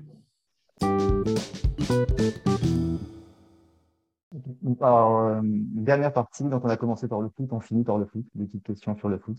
Euh, oui. Je ne résiste pas à l'envie de ressortir une autre carte et de, commencer par ça. Ah. Allez, c'est parti.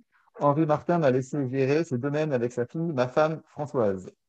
Jean-Louis Trio. Jean-Louis Trio. Ça fait quoi C'est 5 points, je crois, quand tu trouves à la première. Euh, c'est ça. Faudrait pas qu'on l'invite à nos parties, euh, il nous ferait un petit peu mal. Euh, Droitier ou gaucher? Droitier. Entraînement sous la pluie ou sous 40 degrés? Sous la pluie. Si tu veux, si tu entends besoin d'expliquer, tu peux, ou sinon, c'est oui. Voilà, L'explication sous la pluie, c'est que entraînement, coach comme, comme footballeur. Enfin, beaucoup plus encore comme footballeur. J'ai toujours, c'est un truc qui est dingue, hein, mais j'ai toujours été, je me suis toujours senti beaucoup mieux dans tout ce qui est respiration, dans tout ce qui est déplacement quand il pleuvait, à l'entraînement comme en match, que quand euh, il faisait trop chaud. Trop chaud, tu es mort. Alors sous la pluie, j'adore. Franchement, j'aurais adoré jouer en Écosse ou, euh, ou dans le nord de l'Angleterre. Foot à 5 ou foot à 11 Alors foot à 11 foot à 5, on ne devrait pas dire foot, hein. on devrait dire, je sais pas quoi, un, autre nom. Non, je déconne, j'aime bien, mais je ne peux plus, je suis trop vieux maintenant. C'est trop, trop dangereux pour les articulations et pour le cœur. Il faut faire ça quand on a 20 ans. Comme geste, petit pont ou reprise de volée? Reprise de volée, sans hésiter. Petit pont, je ne sais pas faire. Perdre 7-0 ou 7 fois 1-0 Perdre une fois 7-0, parce que ça m'est arrivé au bec, plutôt que de prendre 7 fois 1-0, euh, au, au, classement, ça veut dire relégation. Ça. Donc, vaut mieux en prendre une bonne qui nous remette euh, dans la tête à l'endroit. Entraîner ou présider? Ah, Ça dépend des contextes. J'ai pris du plaisir parfois à présider, mais c'est quand même beaucoup, beaucoup. Il y a 90% d'emmerde. Hein. Et je ne suis pas sûr de refaire ça. Et il y a beaucoup de. On est souvent accusé de choses alors qu'on fait beaucoup de boulot et c'est compliqué. Donc je vais dire entraîner. FIFA ou PES euh, PES, c'est plus vieux. Ça existe encore PES maintenant ou pas? Alors là, dans l'actualité récente, ce serait pas une super histoire parce qu'ils ont, voilà, ils ont énormément souffert de la concurrence de FIFA et en fait, ils font un espèce de rebranding où ils tentent hein, de proposer un nouveau produit gratuit, mais euh, il y a quand même pas mal de pessimisme autour de que ça puisse s'arrêter à un moment. Mais en tout cas, la marque, la marque Pro Evolution Soccer, ça a été terminé cette année. D'accord. Eh ben, moi, j'ai joué à ça plutôt enfin, avec les copains journalistes, justement, DUT et compagnie. Là, on a joué pendant longtemps, on faisait même des tournois. On faisait des mais des fois des tournois, je vous dis, en fait, à l'époque à Bordeaux, on avait une colocation, mais sur plusieurs étages. Et on habitait au bout du cours de l'Argonne. Et moi, j'habitais avec un copain au premier, un autre deux autres au deuxième et un au cinquième. Et donc, euh, on a fait des tournois où euh, il y avait deux télés avec une division 1 une division 2. Quoi. Les types, euh, on montait, c'était la belle époque. Alors, on va continuer la question. Ronaldo ou Messi? Franchement, Van Basten. il y a trop de gris-gris pour moi, l'un comme l'autre. Moi, j'aime bien les, les, joueurs sobres, efficaces et celui que j'ai préféré euh, à mon âge, enfin, quand j'étais, c'était Marco Van Basten. J'ai du mal aujourd'hui à. Alors, je ne sais pas, est-ce que. J'ai l'impression qu'à une plus vieille époque, la glorification était moins facile. Et là, n'importe quel type qui. Alors, c'est vrai que c'est des bons joueurs, mais on verra Messi dans une autre équipe qui ne joue pas que pour lui. On verra ce que ça donne. Ronaldo, après, il y avait un style mais euh, beaucoup de superflu pour moi. Euh, Mourinho ou Guardiola Oui, je, faisais un, amalgame avec Ronaldinho, pardon. Tu m'as dit Ronaldinho ou Ronaldo? Ronaldo, Ronaldo. Ronaldo, oui, Ronaldo. Ronaldo, à, choisir entre les deux, même si je ne suis pas un grand fan, je préférerais encore Ronaldo par rapport à. Lui, il a fait plusieurs clubs par rapport à son hygiène de vie, sa, façon de faire, même s'il est prétentieux. Mais bon, aucun des deux. Je reste sur euh, Marco Van Basten. Au niveau des, coachs, alors, Mourinho ou Guardiola? Guardiola. Guardiola. Mais encore une fois, ce sont des coachs. Euh, euh, j'aimerais bien moi les voir avec. On voit Mourinho, il a des équipes un peu moins fortes en ce moment, mais il fait plus rien. J'aimerais bien voir Guardiola avec euh, Dijon ou, Toulouse. Qu'est-ce que ferait Guardiola? Parce que après, euh, souvent, hein, quand on a des joueurs, si on a les joueurs, les bons joueurs, les mecs qui savent jouer, ils n'ont pas besoin. Le coach, ça reste un c'est un metteur en scène, mais normalement, après, sur le terrain, c'est aux joueurs de, c'est aux joueurs de faire la différence. Donc, si on a des pieds carrés, on a beau s'appeler Mourinho, Guardiola, je dirais presque que là, aujourd'hui, moi, je suis plus euh, dans l'admiration d'un Galtier. Parce que on sent sa patte vraiment. On sent vraiment que c'est lui qui décide de l'équipe. Parce qu'un Guardiola, même s'il a des super théories, même si c'est un super mec, je me dis, est-ce qu'il a le choix surtout euh, Est-ce qu'il n'a pas quand même, il n'est pas obligé de mettre tel ou tel? Enfin bon, je, suis moins. Disons, on voit moins l'impact, je trouve, de son travail, par, vu qu'il a des équipes quand même costauds. C'est un peu comme la Formule 1. C'est que les mecs, ils sont bons pilotes, mais ils n'ont pas les mêmes bagnoles. Quoi. Et donc, euh, il y a un moment donné, on peut être très bon pilote. Si on a une deux chevaux, on ne va pas doubler euh, Hamilton dans sa Mercedes. Et là, je me dis, est-ce que euh, Galtier, il peut, qu'est-ce qu'il ferait à Manchester City Qu'est-ce que Guardiola ferait à Lille ou à Nice? Bon. C'est compliqué. Pour gagner un trophée, gagner une Coupe du Monde ou gagner une Ligue des Champions? Une Coupe du Monde. C'est tellement beau, les nations, c'est tellement. J'ai encore, je vais encore vous contrarier, je dirais même plus la Coupe de France. Pour moi, le plus beau trophée du foot, c'est la Coupe de France parce que on revient à l'essence même qu'est le foot. C'est-à-dire que n'importe qui, n'importe quand, enfin n'importe qui, on verra jamais un club de D2 district gagner la Coupe de, mais au moins il a la chance de le faire. C'est-à-dire mm. qu'il s'aligne comme les autres au début, enfin comme les autres, huit tours avant les, les, Ligue 1, mais on est dans, dans un trophée où il y a, je ne sais plus combien de clubs, 7000 clubs, je crois, un truc comme ça au départ. Et c'est énorme, c'est énorme. Mais après, entre Ligue des Champions et Coupe du Monde, la Coupe du Monde. Euh, interviewer Zidane ou écrire un livre sur Platini? Écrire un livre sur Platini, je pense, parce que Zidane, euh, il ne parle pas beaucoup. Il parle pas beaucoup. Et Platini, il a quand même une vie euh, riche, faite de haut et de bas avec un parcours euh, quand même euh, joueur, sélectionneur, dirigeant. Euh, il a vraiment des, choses à dire. alors, notre question subsidiaire, puisque tu nous as parlé tout à l'heure de, Van Basten et que tu l'apprécies beaucoup, est-ce que tu aurais préféré entraîner Van Basten ou jouer avec? Ah.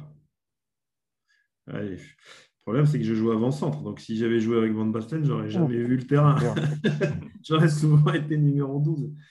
Euh, ah, je sais pas, je pense que ça doit être un super mec à entraîner. Hein. Ça doit être un super mec à entraîner, je pense. Ça, ça doit être un super. Euh, c'est pas que ça soit. J'aime bien aussi les bad boys hein, à, la, Ibrahimovic ou à la Cantona, mais ce mec-là, il, il respirait euh, la classe. Quoi. Il y avait. Euh, déjà, il était très efficace devant les buts et il a, il a, il a, fait les belles heures des Pays-Bas et du Milan AC. Et il avait quelque chose de noble. Quoi, de... J'ai aussi été fan de la JOC hein, et du trio euh, Coca, Vaillurua, euh, Lasland. Hein, c'était un autre football, hein. football champagne. On aurait aimé parler d'Auxerre et de Dijon aussi, de, cette partie-là, mais euh, on a dû faire des choix. Mais ça aurait été intéressant de parler de cette partie-là. Ça marche. Mais je disais, juste bah là, pour, euh, bah, tu as dû être content que l'Asland, tu as pu le suivre aussi après sur tes années à Bordeaux, du coup. Euh. Euh, L'Asland, je l'ai vu un peu, je l'ai même croisé des fois en boîte de nuit. L'Asland, il a été propriétaire aussi d'un café, vous savez, vous devez le connaître, le café populaire. Mm. ouais, bon après, je ne suis pas fan, fan, fan. Hein. j'aimais bien, euh, j'aimais bien le système de jeu au CERF, le 4-3-3, et puis, euh, et puis tout ce qu'a fait Giroud là-bas. Quoi. C'était, et puis comme moi je suis de là-bas, j'avais une copine, une de mes premières copines, elle habitait à Auxerre, dans le quartier qui s'appelle les Pieds d'Alou, donc c'est juste à côté du stade. Et donc moi j'allais des fois à l'entraînement. Le, papa de ma copine, il m'avait même offert, parce qu'il faut savoir que Giroud, il revendait les maillots des joueurs ceux qui avaient déjà été portés. Plutôt qu'ils soient donnés dans la tribune et tout, lui, il les récupérait et puis il les mettait dans la boutique du club. Et j'ai eu un maillot de la stand que j'ai toujours à la maison d'ailleurs. Une victoire, euh, une large victoire contre Saint-Etienne d'ailleurs. Donc bon, c'est rigolo. Et c'est mm. vrai que c'était, c'était du beau football là. C'était un club parti de rien avec euh, des valeurs, un entraîneur qui. Et ça, c'était, c'est une belle histoire marrant parce qu'un des épisodes précédents, on a interviewé un ami à nous, euh, Patrick Seja, et c'est le petit-fils de Marion Seja qui a été gardien pour la GIA. Et donc, il a, grandi là-bas à la GIA et son histoire est très, très liée au, club. Et c'est marrant que, que aussi t'en parles, que c'est un club qui était cher. Oui, ouais, c'était bien. Donc, ben voilà, on est arrivé au bout. Euh, merci beaucoup, Eric. C'était très, très, très riche. Eh ben, merci à vous de l'invitation. Au plaisir. C'était super chouette. Merci pour toutes tes réponses et ton temps. Enfin, vraiment, on a, on a appris plein de choses et bah, ouais, on a hâte de, partager ça avec tout le monde. C'est chouette. Eh ben, ça marche. À bientôt, les gars.